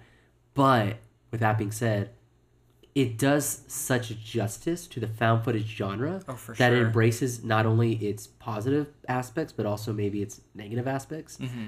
Being that this was a really good movie to watch, like maybe at home Yeah. on a on your your your large screen TV, but on a movie theater screen blown up way big, that movie was so easy to feel motion sick. Due to Oh the well, yeah. I've heard like so many people had to walk out during Yeah. the- this movie. 'cause- Like I don't get motion sickness much, but watching this film, I got a little bit of a headache because of how the the shakiness of the found footage. you know? right. So that aside, I think it was a really good movie. Yeah. Uh, to watch in theaters though, that was that was a little tough. Yeah. I just think I thought I just thought it was fun because I don't know, you get a sense of who these characters are without like too much character development. Like they set up like certain things that you know, one character's going away to Japan for a new job. Yeah. Another character is, you know, basically the comic relief. So T.J. Miller, the one that holds the camera the whole time, he's basically the comic relief. Oh, I love like, T.J. Miller now. I forgot he was in that Yeah. movie. Yeah. um, but like for for like the um, amount of like or what a for the lack of character development that this movie has, it still has like enough character development that you like care about these characters. Like Yeah. you want them to get through this, like you want them to survive. You're like rooting for them essentially to make it to the end. And uh, I don't know, I just love I love just the whole found footage aspect of it because especially when shit starts going down, it just feels so real. Yeah. Like they they do a really good job at not making it look so fucking real. Like even when I watch it, I'm still like, oh geez, like this looks like something that would really happen. I don't know. Mm-hmm. It's just scary. It is like a whole It's- like the whole situation. It's not like it's not a horror movie in the sense that like anything like super terrifying happens, but it's the situation that you put yourself in. Like Yeah. imagine if that happened, like how terrifying that would be, like not knowing what's going on. Just like and I love how like the glimpses that you see of the monster at the beginning. Yeah. like the the shot where they're filming like he's filming and you just kind of see it go behind a building and you're like what the fuck was that? What's like you don't really and then yeah and then as it, as it progresses you see more and more of it. And i don't know i just i love this movie. I really do. I think it's one of the better found footage movies it's probably if i had to rank it it'd probably be in my like top three favorite found footage movies of all time. Okay. So i'm confident in saying that Nice. confident in saying that i love this movie that much so And the director's great too. J.J. Abrams. Like I like. Oh yeah, too, so. oh yeah, and I just I lo- I just like I said before, I just love the the approach that they took with the marketing and stuff. How they were so tight lipped about it, you know, and that's hard to do, especially like even back in 2008, it was hard to do. Like even back in the 90s, it was hard to do because, um, not to go too off subject, but on the subject of like leaked scripts and stuff, like they had to do that kind of thing with Scream, like because Purposefully when they did it. yeah no no no not purposely Oh, but okay, okay. with scream 2 like when scream 2 came out or before it came out i guess like when they were in the production phase there were people were somehow getting the leaked script on so like they had to constantly change like certain things like certain killers like so that people weren't expecting because like even back in the 90s like leaking a script was i guess apparently super easy to do So I'm I'm just kind of surprised how they were able to, you know, uh, keep it such under wraps. Yeah. And nobody knew about it. Like Yeah. so when it like when it aired, it was like such a big phenomenon at the time. Mm-hmm. So kind of like how Paranormal Activity was a big phenomenon. That's kind of how it was. Yeah. You know. So. Yep. So Cloverfield. was my number nine. Was it? That was number nine. Yeah. That was your number nine? Oh no no no that was my number eight, but um, But we've already gone it over. but film. we've already gone over Battle Royale, so All right, so number nine for right you. over. Yeah. So in my case, number eight, uh, 2002 film. The uh, Ring. No, not the Ring. Oh Even though they are both the same year. Yeah. Not the Ring. but um, another film on my list Mm-hmm. is the same director. Gore Verbrin Verbrin Verbinski. Mm. Oh, I thought you were gonna say the same director as The Ring. Sorry, No, I, no, no, I no. jumped So the gun. the same that, director for this film that I have right here on my list, 2002, was another film on my list as well. Okay, I don't know. So another M Night Shyamalan film. It is Signs, Oh, okay, it's a good one too. which came out 2002, which blows my mind I know because that feels I like it came out a little bit later. But yeah, Signs. Um, I really like Signs. Again, alien horror ish kind of film.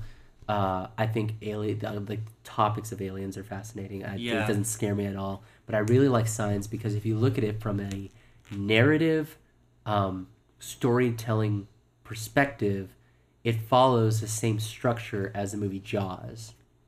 And Okay, it follows yeah. a lot of the less is more approach where you don't see the creature or the, the driving force that drives the suspense, which makes it all the more terrifying. Yeah. So, So that when you do see it at the end, like yeah, it's like, look oh my gosh, you know, it makes it much more scary. So Right. Jaws, you have a shark terrorizing a small island, Yeah. uh, coastal island, and Signs you have a extraterrestrial force terrorizing a midwestern American family and their small uh, farm, uh, just little uh, ranch. yeah. So really love the film, like tour de force performances by um, Mel Gibson, Mhm. by a very young Joaquin Phoenix.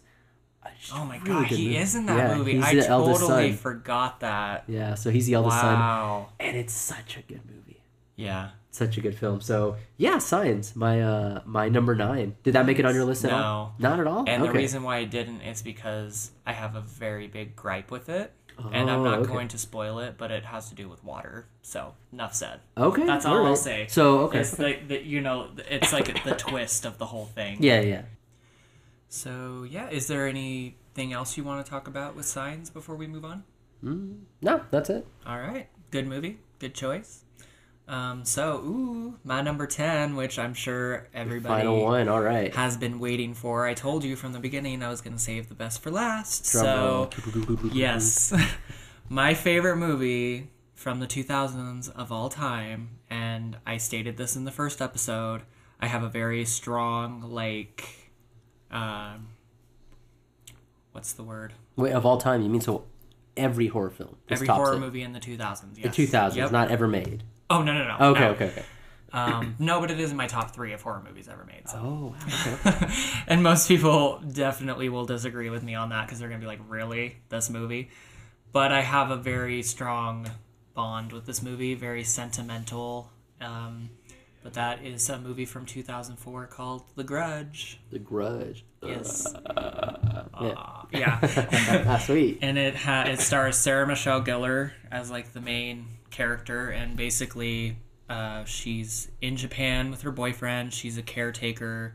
She ends up going to this house to take care of this elderly woman, and finding out that this house uh, had a brutal murder that took place a few years before, and that anyone who steps in the house gets uh, anyone that comes into contact with this house becomes a part of like this curse. So in Japanese, apparently in Japanese mythology, when somebody dies horrifically or like in rage or something, a curse is born essentially. So like whatever happened at that place becomes permanently like stained mm. by this like incident. So anyone that steps foot in this house dies. Mm. Like either in mysterious circumstances or just disappears off the face of the earth. No one ever sees him again.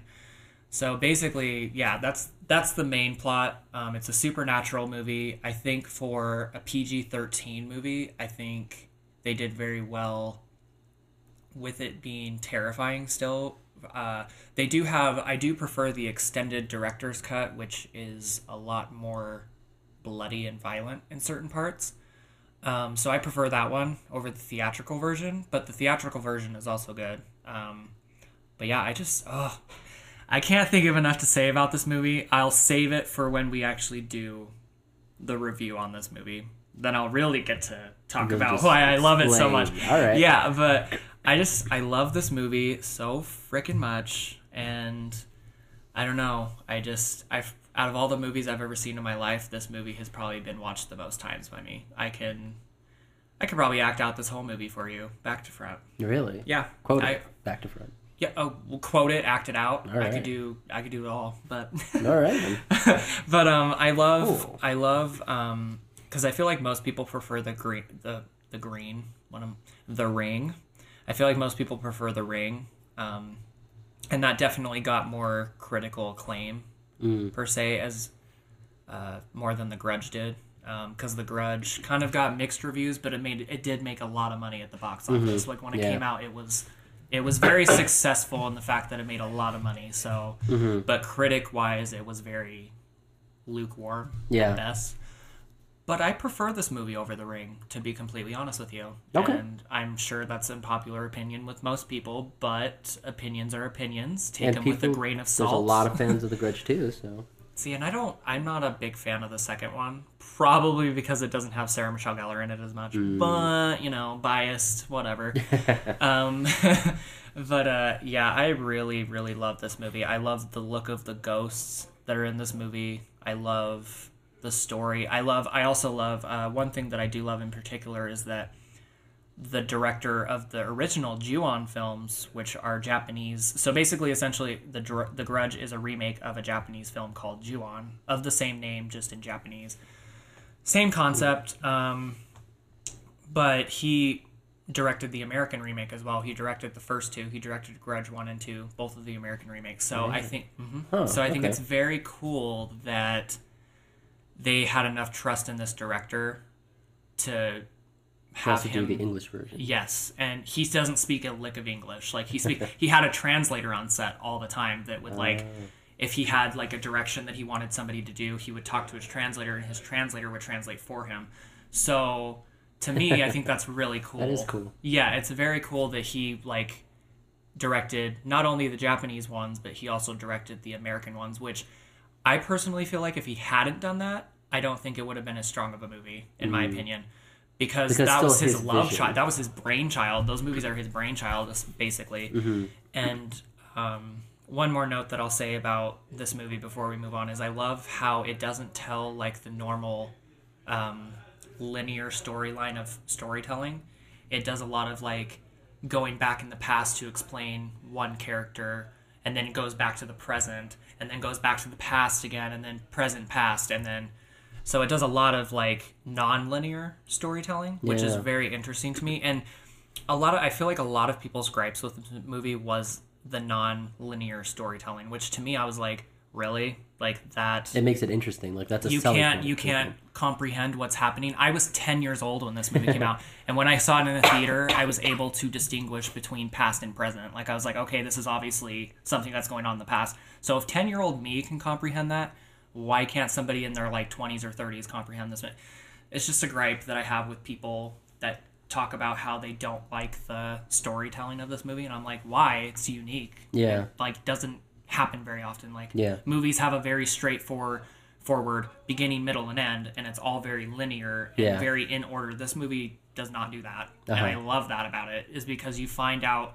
It's also adds to the mystery because you find out more stuff as you go on, like more about this curse, more about like why this house is haunted and cursed, and at the end you find out like it comes full circle and you find out why. But it's just I don't know. It's just very interesting. I love Yeah. it.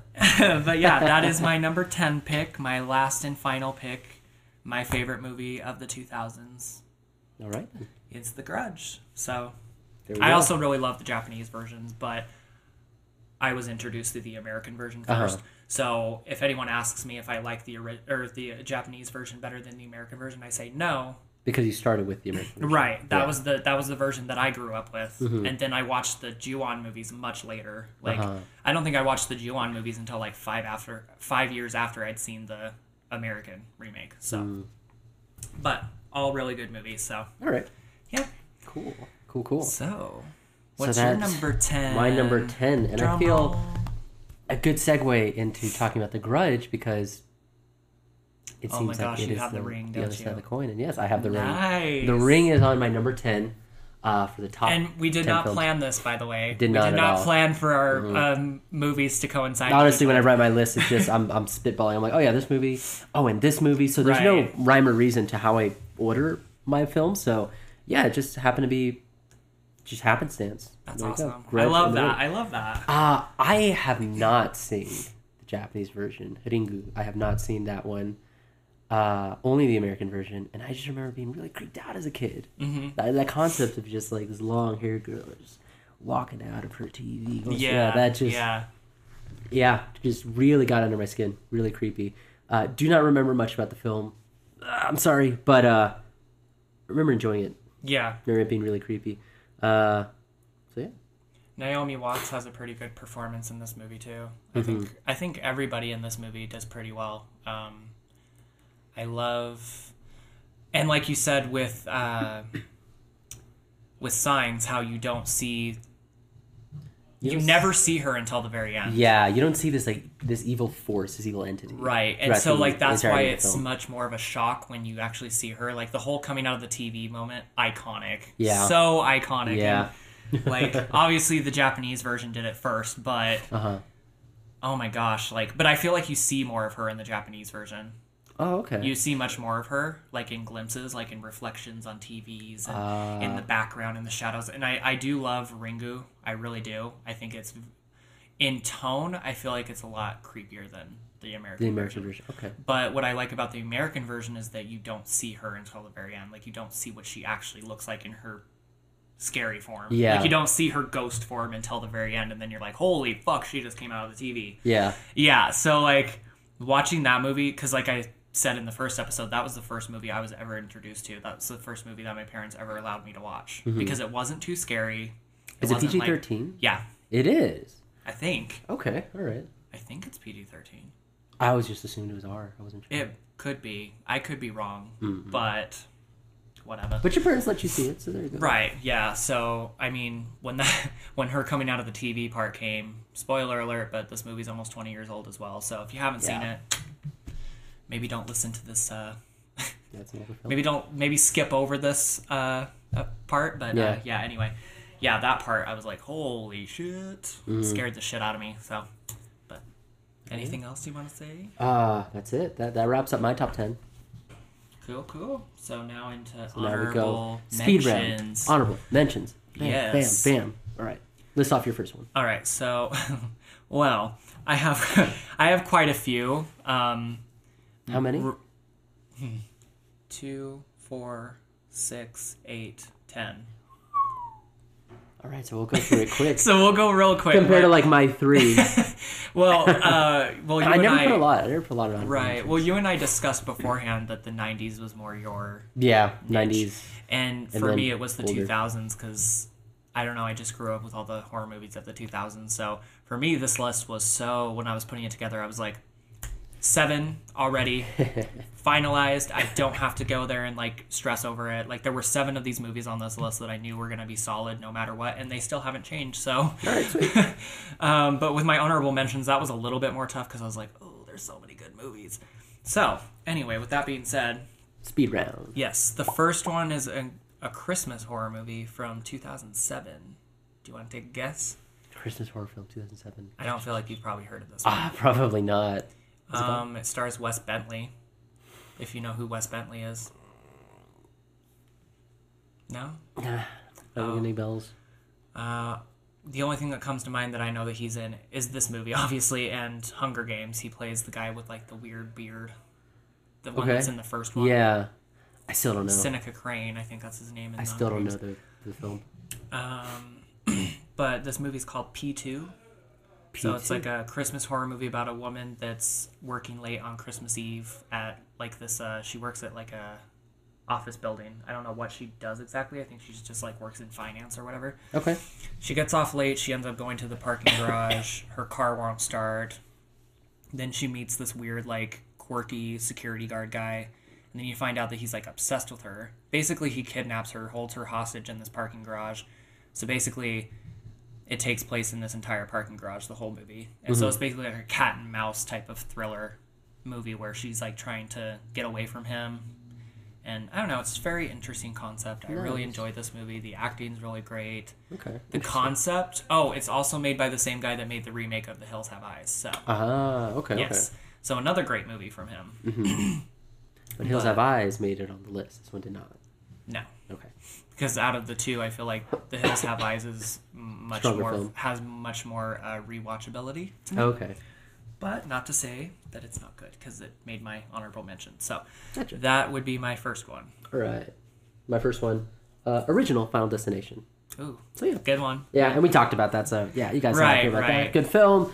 Uh, just just good entertainment is how I look at the Final Destination series. It's fun. They're Yeah. they're fun movies. Mhm.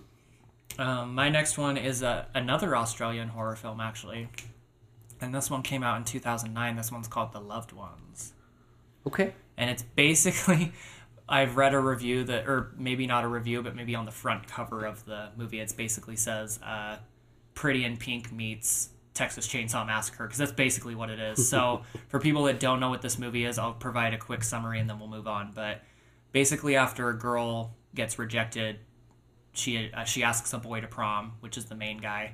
She asks him to prom. He says no, and then her and her dad kidnap him and basically subject him to like a night of t- like of torture. It's Oh, basically like dang. a torture movie. Yeah. Okay. Uh, but I love this movie. It's so good. Um, the acting's very good from everybody involved. Um, I don't know. I just like I love foreign films. Like there's just something about it. Mhm. I don't know. I love that East meets West. Also, kind of like you know, hmm there's different cultures, different you know. But, uh, Different taboos, different fears, different Yes. mythos. Yeah. Yep. So Cool. yep, that's uh, the loved ones. So All right. you guys should check it out. Sweet. So number two on my honorable mentions, uh, horror comedy, 2004 film, Shaun of the Dead. Ooh. Uh, I love. Edgar Wright. Uh, not the first Edgar Wright film I ever saw, probably like the third one, but oh my god, is that a hilarious movie? It's a good movie. And you have Edgar Wright as a director. You got Simon Pegg. Uh, just they they work so well together. Like the Right. directing, the performances, such good stuff. Uh, so yeah, And is it a coincidence that Dawn of the Dead came out the same year as Shaun of the Dead? Is that a coincidence, or did they just basically parody Dawn of the Dead after it came out? I always thought the assumption was they parodied them after it came out. Okay, because I know they came out the exact same year. Mm-hmm. So 2004 was when the Dawn of the Dead remake came out, and then Shaun of the Dead also. But so- it might be coincidental. Who knows? right? I don't Um, know. Guess we'll have to figure that out. But yeah, funny movie. That's a good movie. Good one. Uh, my next one is The Exorcism of, Exorcism of Emily Rose, Ooh. which came out in 2005. That was creepy.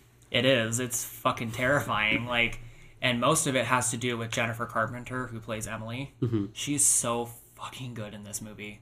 Like, so good.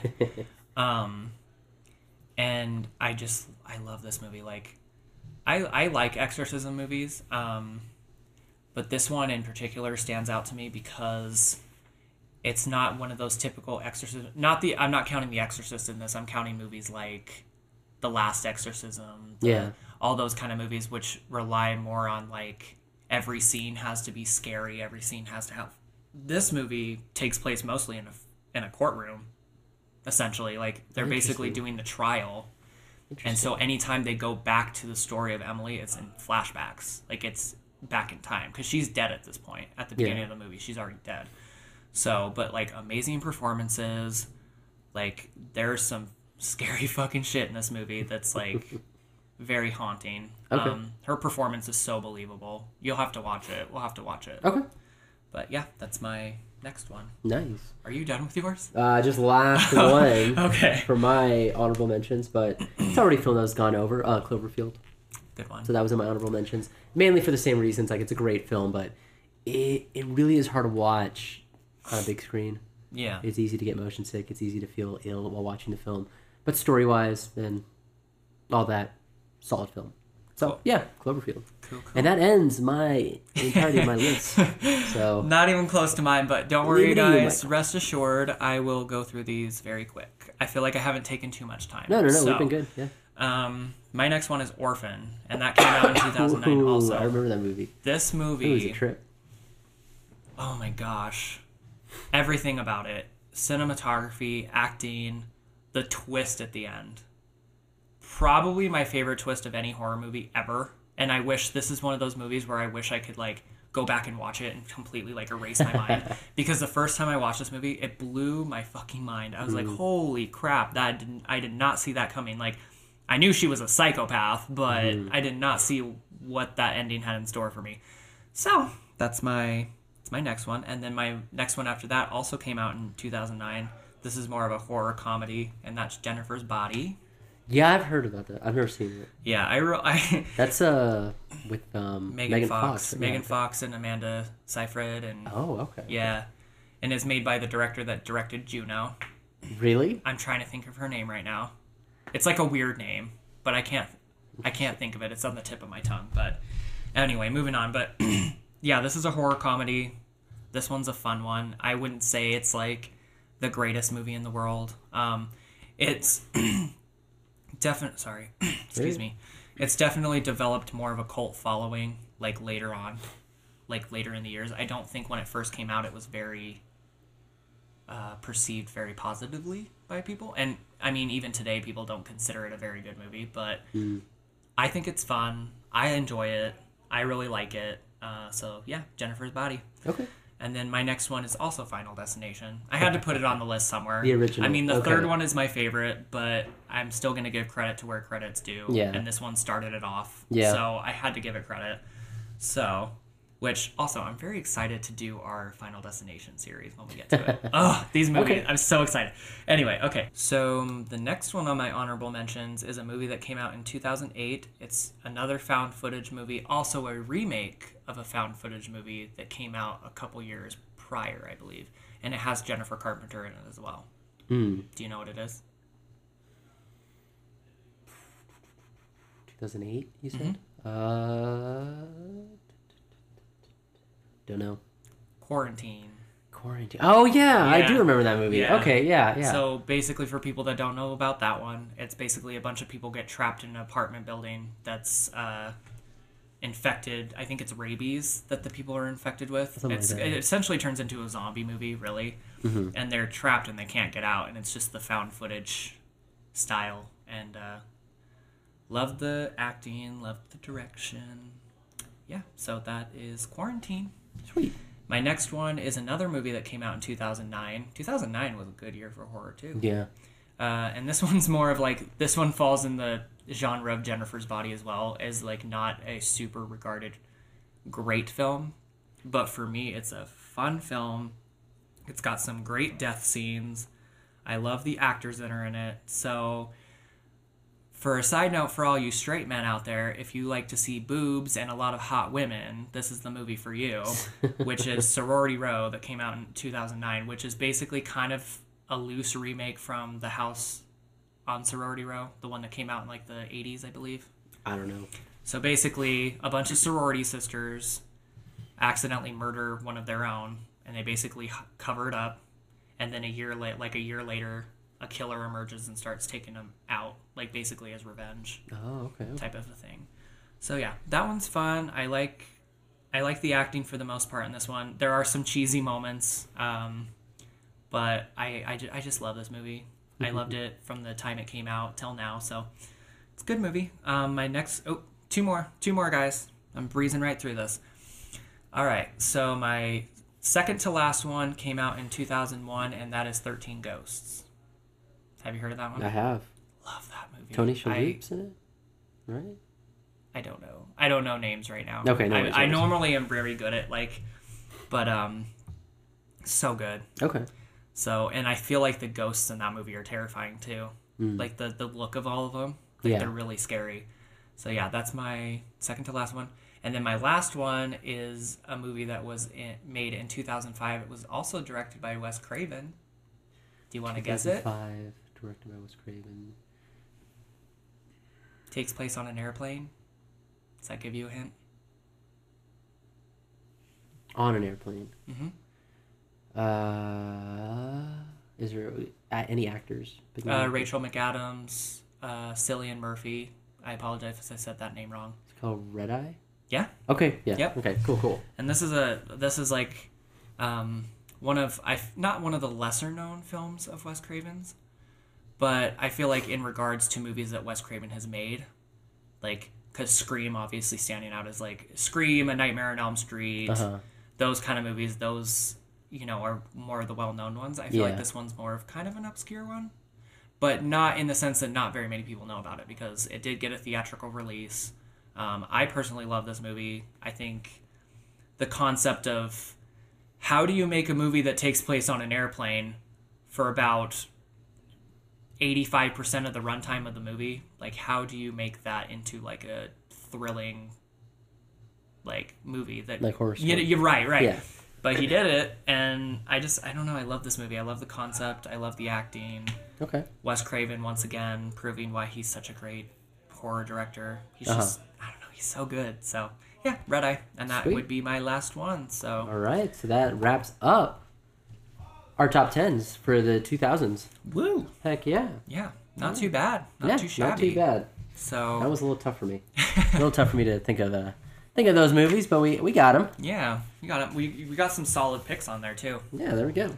Well, all right. I guess that wraps up our top ten uh, horror films for the 2000s, huh?